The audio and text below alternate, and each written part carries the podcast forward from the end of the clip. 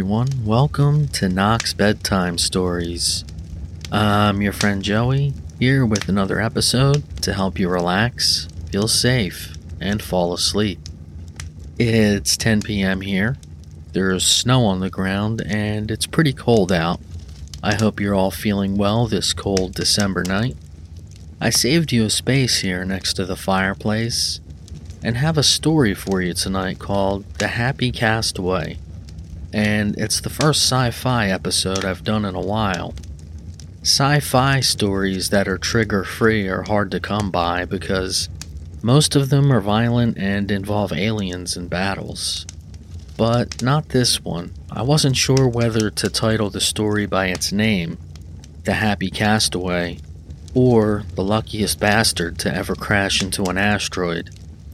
The poor guy is stranded on an asteroid colonized by 27 beautiful women of every variety. I can only hope that by 3472, when this takes place, we've created Super Viagra. It kinda reminds me a little bit of Gilligan's Island, but with a spaceship crash instead of a boat and an asteroid instead of an island. I started posting patron exclusive stories on Patreon last night and intend to do a few a month. And when there are enough members, I'll put out polls so people can vote on what stories they want me to read. I hope you guys are all having a fantastic holiday season. I know the holidays will be a little different this year, but we'll get through it and move on to better things in 2021. If you enjoy the podcast and find it helpful, please subscribe and leave me a kind review on Apple Podcasts or whatever program you use to listen. You can also support the podcast by becoming a patron for as little as a dollar a month and join the growing list of supporters. There are various tiers and rewards, which include exclusive episodes. I know I say this every week now, but for those who are new to the podcast, I posted a short bio about myself at knoxbedtimestories.com. So if you go there and click on the About Joey link, I have a short bio and some pictures there so you can get to know a bit about who's reading to you and why I created the podcast. Now, for tonight's good news story. This one is actually Christmas oriented and is pretty amusing.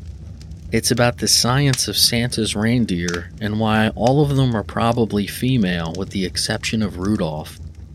While many folks can reel off their names by rote, did you know there's a pretty good chance that Santa's entire reindeer posse is female? It's true. The names aren't gender specific Dasher, Dancer, Prancer, Vixen, Comet, Cupid, Donner, and Blitzen. And we're guessing Savvy St. Nick wisely opted for an all girl sled pulling squad on purpose. You want proof? Even though they are mythical reindeer we're talking about, there's actual evidence to support the fem centric reindeer theory, and it's all about the antlers. It seems that male reindeer shed theirs in early December, just after the mating season, while female reindeer retain their headgear all winter long. In pretty much every depiction of St. Nick making his iconic Christmas Eve run, the team pulling a sleigh are sporting antlers, ergo, said reindeer are female.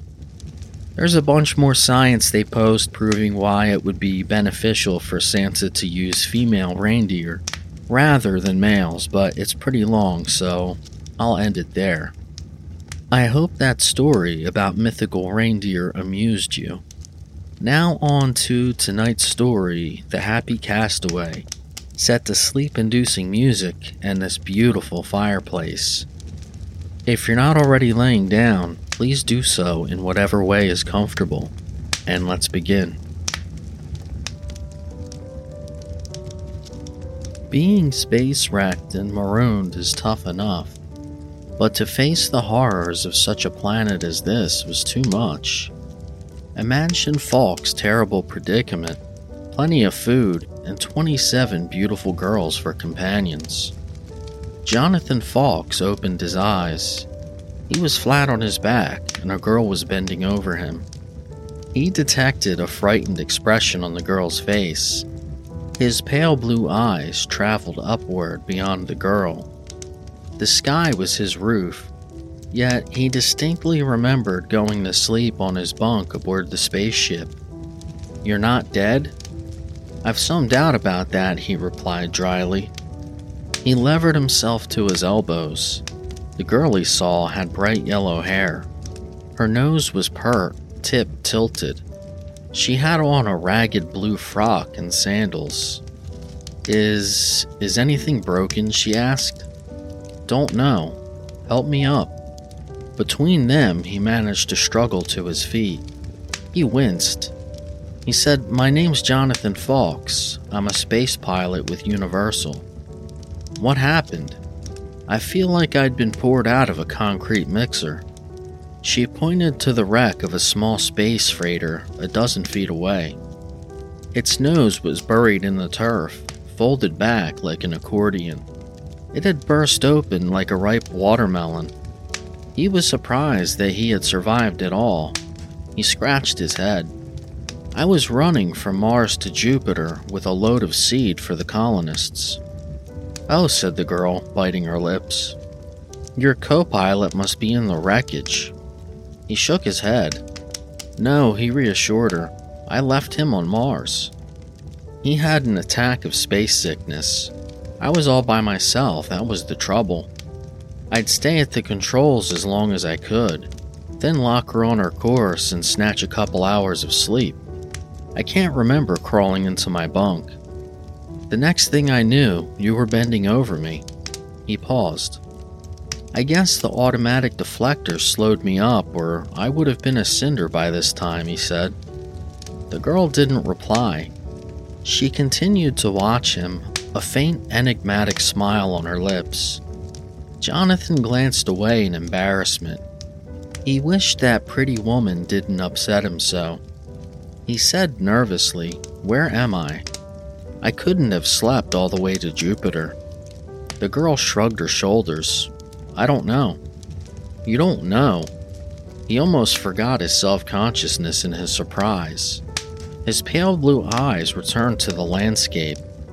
A mile across the plain began a range of jagged foothills, which tossed upward higher and higher until they merged with the blue saw edge of a chain of mountains.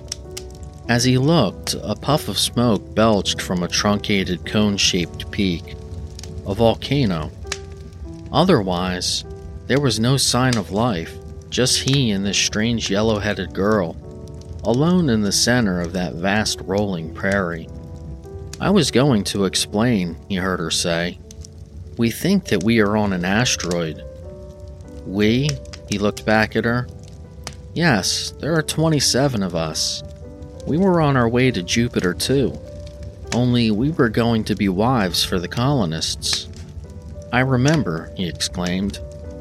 Didn't the Jupiter Food Growers Association enlist you girls to go to the colonies? She nodded her head. Only 27 of us came through the crash. Everybody thought your spaceship hit a meteor, he said. We hit this asteroid, but that was three years ago. Has it been that long? We lost track of time. She didn't take her eyes off him, not for a second. Such attention made him acutely self conscious. She said, I'm Anne, Anne Clotilda. I was hunting when I saw your spaceship. You had been thrown clear. You were lying all in a heap. I thought you were dead. She stooped, picked up a spear. Do you feel strong enough to hike back to our camp? It's only about four miles, she said. I think so, he said. Jonathan Fawkes fidgeted uncomfortably. He would rather pilot a spaceship through a meteor field than face 27 young women. They were the only thing in the spaceways of which he was in awe. Then, he realized that the girl's dark blue eyes had strayed beyond him. A frown of concentration marred her regular features. He turned around. On the rim of the prairie, he saw a dozen black specks moving toward them. She said, Get down. Her voice was agitated. She flung herself on her stomach and began to crawl away from the wreck. Jonathan Fawkes stared after her stupidly. Get down, she reiterated in a furious voice. He let himself to his hands and knees. Ouch, he said. He felt like he was being jabbed with pins. He must be one big bruise. He scuttled after the girl. What's wrong? The girl looked back at him over her shoulder. Centaurs, she said. I didn't know they had returned. There is a small ravine just ahead which leads into the hills. I don't think they've seen us. If we can reach the hills, we'll be safe. Centaurs? Isn't there anything new under the sun? Well, personally, she replied, I never saw a centaur until I was wrecked on this asteroid. She reached the ravine, crawled head foremost over the edge. Jonathan tumbled after her. He hit the bottom, winced, scrambled to his feet. The girl started at a trot for the hills. Jonathan, groaning at each step, hobbled beside her. Why won't the centaurs follow us into the hills? he panted. Too rough. They're like horses, she said. Nothing but a goat could get around in the hills. The gully he saw was deepening into a respectable canyon, then a gorge. In half a mile, the walls tower above them. A narrow ribbon of sky was visible overhead. Yellow fern like plants sprouted from the crevices and floor of the canyon. They flushed a small furry creature from behind a bush. As it sped away, it resembled a cottontail of earth. The girl whipped back her arm, flung the spear. It transfixed the rodent. She picked it up, tied it to her waist. Jonathan gaped. Such strength and accuracy astounded him. He thought Amazons and centaurs. He thought, but this is the year 3372, not the time of ancient Greece. The canyon bore to the left. It grew rougher, the walls more precipitate. Jonathan limped to a halt. High boots and breeches, the uniform of Universal space pilots, hadn't been designed for walking. Hold on, he said. He felt in his pockets, withdrew an empty cigarette package, crumpled it, and hurled it to the ground.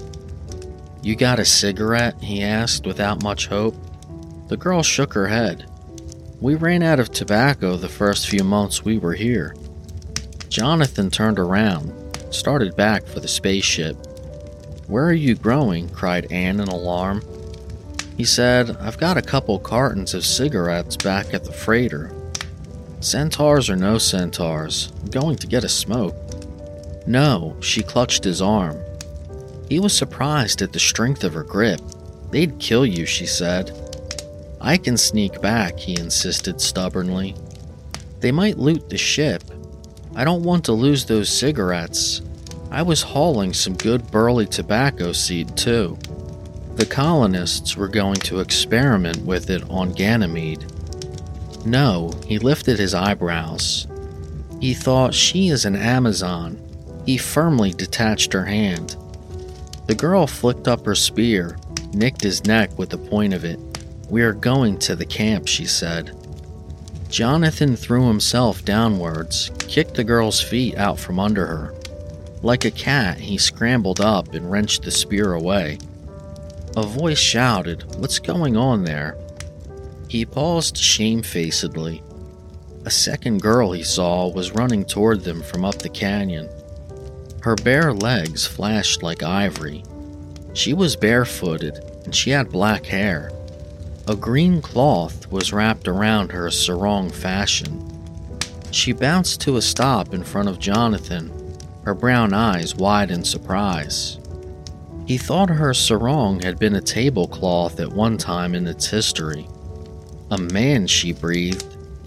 By Jupiter and all its little moons, it's a man. Don't let him get away, cried Anne. Hilda, the brunette, shrieked. A man, it's a man. A third girl skidded around the bend in the canyon. Jonathan backed off warily. Anne Clotilda, cried in anguish, Don't let him get away. Jonathan chose the centaurs. He wheeled around, dashed back the way he had come. Someone tackled him. He rolled on the rocky floor of the canyon. He struggled to his feet. He saw six more girls race around the bend in the canyon. With shouts of joy, they flung themselves on him.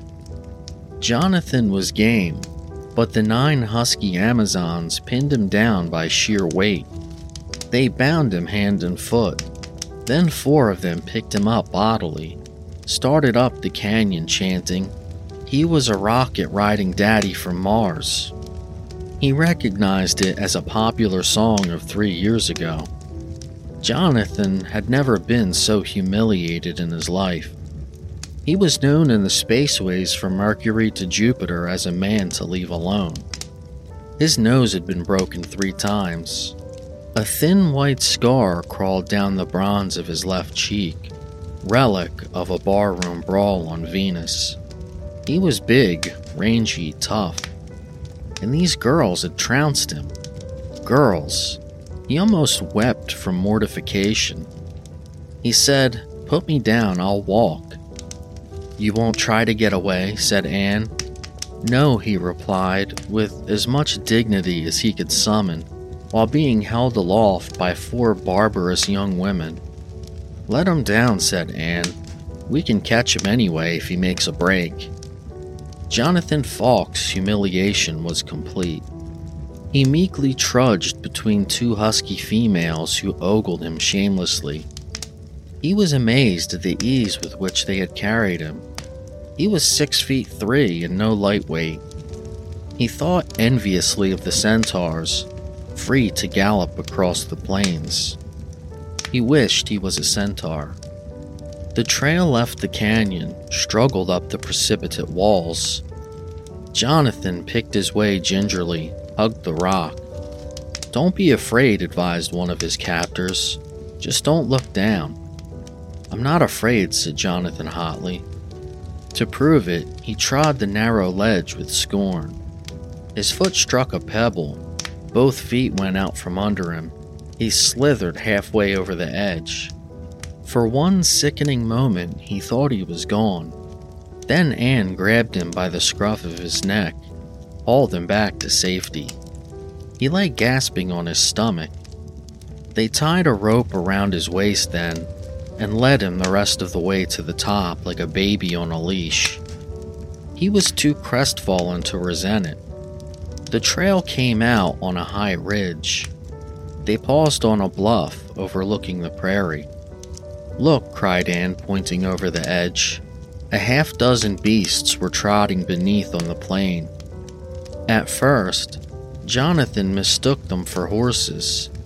Then he saw from the withers up they resembled men. Waists, shoulders, arms, heads were identical to his own, but their bodies were the bodies of horses. Centaurs, Jonathan Fawkes said, not believing his eyes. The girls set up a shout and threw stones down at the centaurs, who reared, pawed the air, galloped to a safe distance, from which they hurled back insults in a strange tongue. Their voices sounded faintly like the neighing of horses. Amazons and centaurs, he thought again.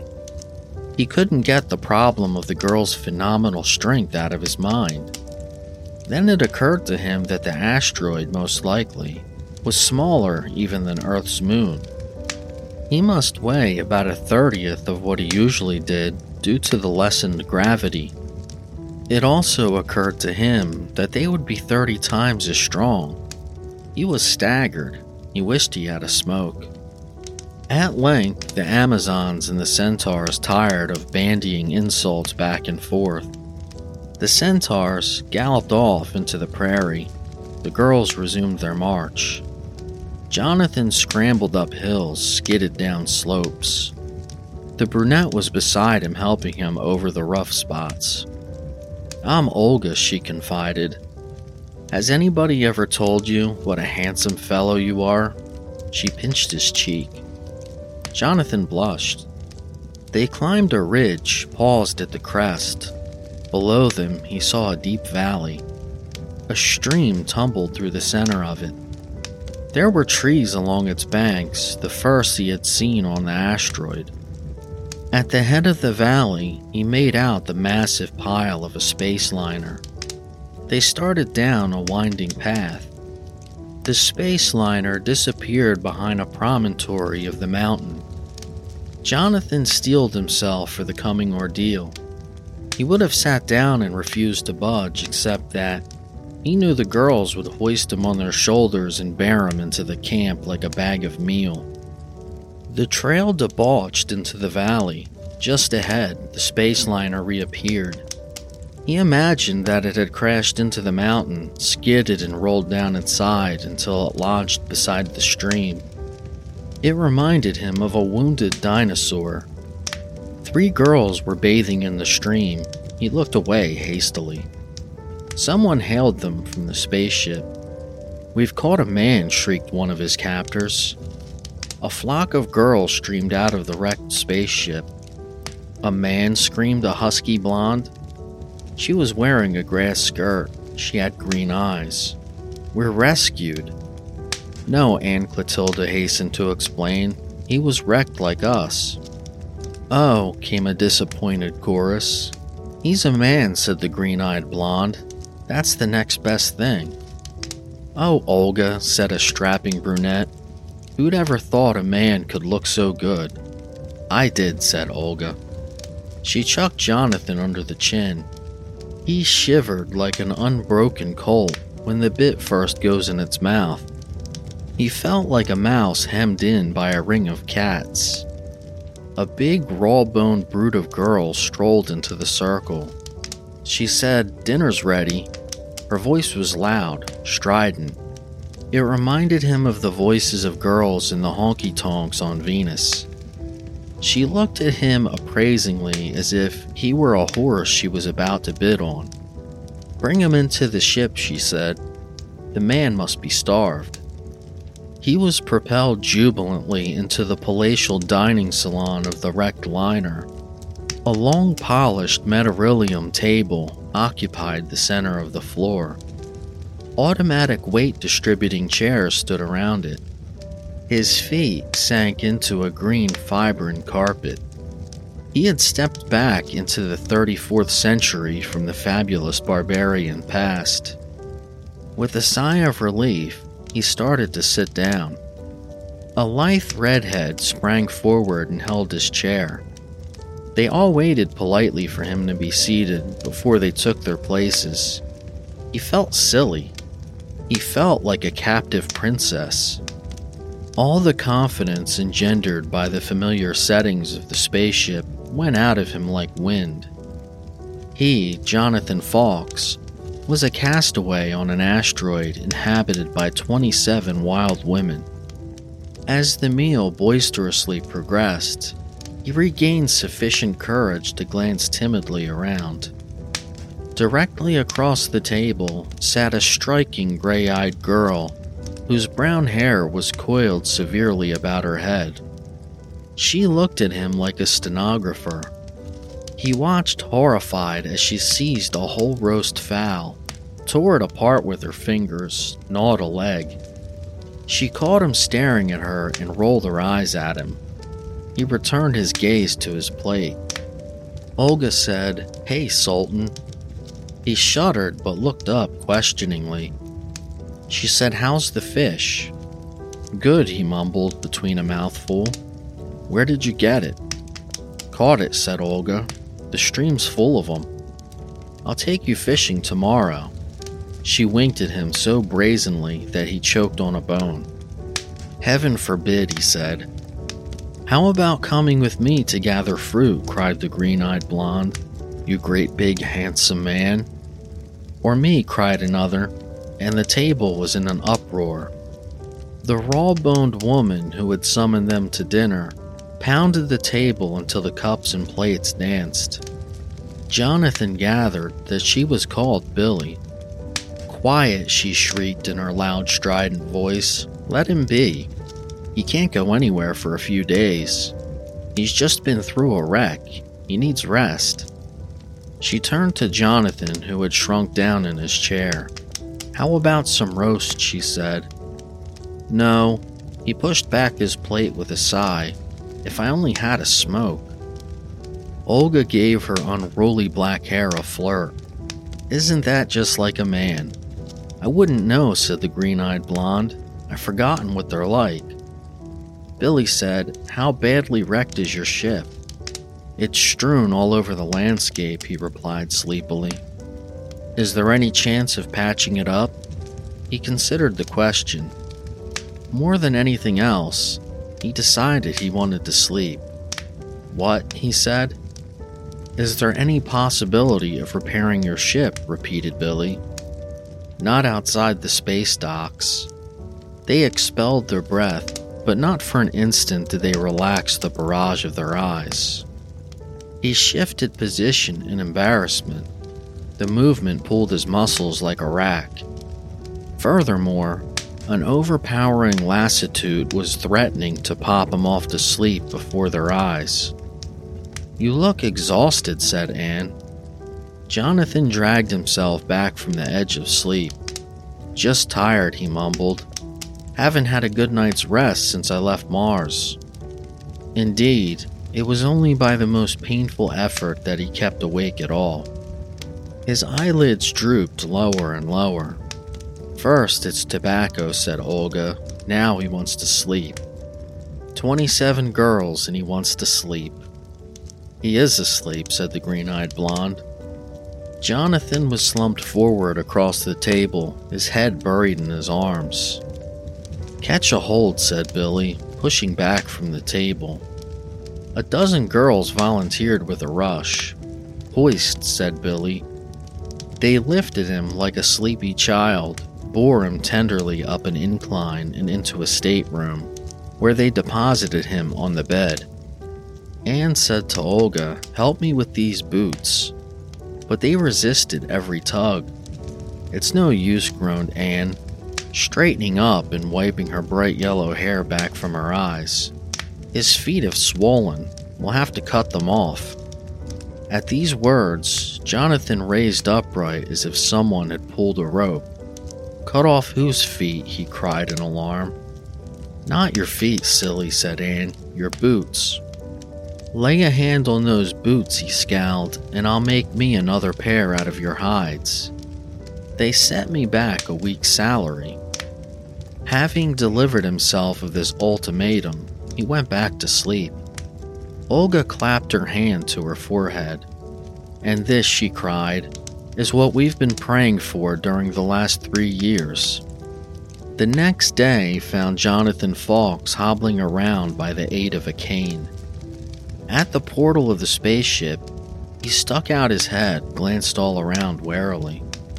None of the girls were in sight. They had, he presumed, gone about their chores hunting, fishing, gathering fruits and berries. He emerged all the way and set out for the wreck. He walked with an exaggerated limp just in case any of them should be hanging around. As long as he was an invalid, he was safe, he hoped. He sighed. Not every man could be waited on so solicitously by 27 handsome, strapping Amazons. He wished he could carry it off in cavalier fashion he hobbled to the creek, sat down beneath the shade of the tree. He just wasn't the type, he supposed, and it might be years before they were rescued. As a last resort, he supposed, he could hide out in the hills or join the centaurs. He rather fancied himself galloping across the plains on the back of a centaur. He looked up with a start. Anne Clotilda was ambling toward him. How's the invalid? she said, seating herself beside him. Hot, isn't it? he said. He started to rise. Anne Clotilda placed the flat of her hand on his chest and shoved. Oof, he grunted. He sat down rather more forcibly than he had risen. Don't get up because of me, she informed him. It's my turn to cook, but I saw you out here beneath the trees. Dinner can wait. Jonathan, do you know that you are irresistible? She seized his shoulder, stared into his eyes. He couldn't have felt any more uncomfortable had a hungry boa constrictor draped itself in his arms. He mopped his brow with his sleeve. Suppose the rest should come, he said in an embarrassed voice. They're busy. They won't be here until I call them to lunch. Your eyes, she said, are like deep, mysterious pools. Sure enough, said Jonathan with involuntary interest. He began to recover his nerve. She said, You're the best looking thing. She rumpled his hair. I can't keep my eyes off you. Jonathan put his arm around her gingerly. Ouch, he winced. He had forgotten his sore muscles. I forgot, said Anne Clotilda in a contrite voice. She tried to rise. You're hurt. He pulled her back down. Not so you could notice it, he grinned. Well, came the strident voice of Billy from behind them. We're all glad to hear that. Jonathan leaped to his feet, dumping Anne to the ground. He jerked around. All 26 of the girls were lined up on the path. Their features were grim. He said, I don't feel so well after all. It don't wash, said Billy. It's time for a showdown. Jonathan's hair stood on end. He felt rather than saw Anne Clotilda take her stand beside him. He noticed she was holding her spear at a menacing angle. She said in an angry voice, He's mine. I found him. Leave him alone. Where do you get that stuff? cried Olga. Share and share alike, say I. We could draw straws for him, suggested the green eyed blonde. Look here, Jonathan broke in. I've got some say in the matter. You have not, snapped Billy. You'll do just as we say. She took a step toward him. Jonathan edged away in consternation. He's going to run, Olga shouted. Jonathan never stopped until he was back in the canyon leading to the plain. His nerves were jumping like fleas. He craved the soothing relaxation of a smoke there was, he remembered, a carton of cigarettes at the wreck. He resumed his flight, but at a more sober pace. At the spot where he and Anne had first crawled away from the centaurs, he scrambled out of the gully, glanced in the direction of his spaceship. He blinked his eyes, stared. Then he waved his arms, shouted, and tore across the prairie. A trim space cruiser was resting beside the wreck of his own. Across its gleaming manaloid hull ran an inscription in silver letters Interstellar Cosmography Society. Two men crawled out of Jonathan's wrecked freighter, glanced in surprise at Jonathan. A third man ran from the cruiser, the Dixon Ray rifle in his hand. I'm Jonathan Fawkes, said the castaway as he panted up. Pilot for Universal. I was wrecked. A tall, elderly man held out his hand. He had a small black waxed mustache and Van Dyke. He was smoking a Venetian cigarette in a yellow composition holder. He said, I'm Dr. Boynton. He had a rich, cultivated voice and a nose like a hawk. We are members of the Interstellar Cosmography Society. We've been commissioned to make a cursory examination of this asteroid. You had a nasty crack up, Mr. Fawkes. But you were in luck, sir. We were on the point of returning when we sighted the wreck.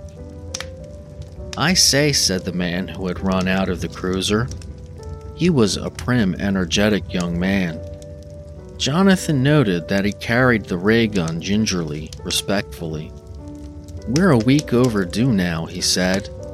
If you have any personal belongings that you'd like to take with you, you'd best be getting them aboard. Jonathan's face broke into a grin.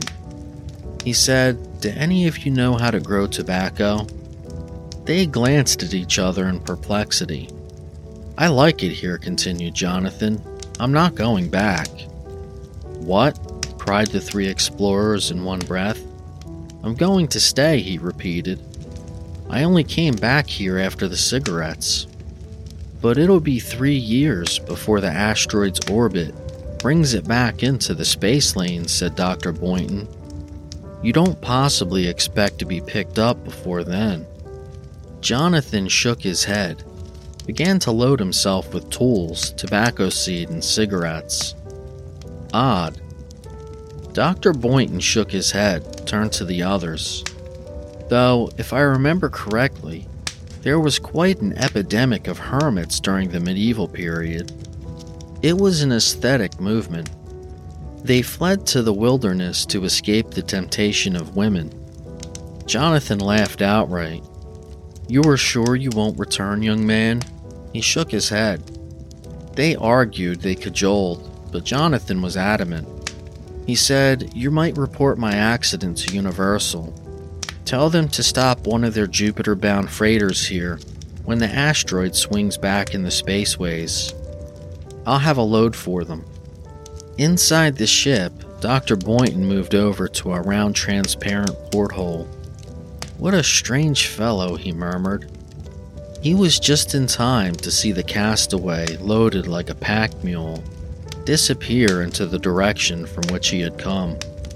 Robinson Crusoe was going back to his man.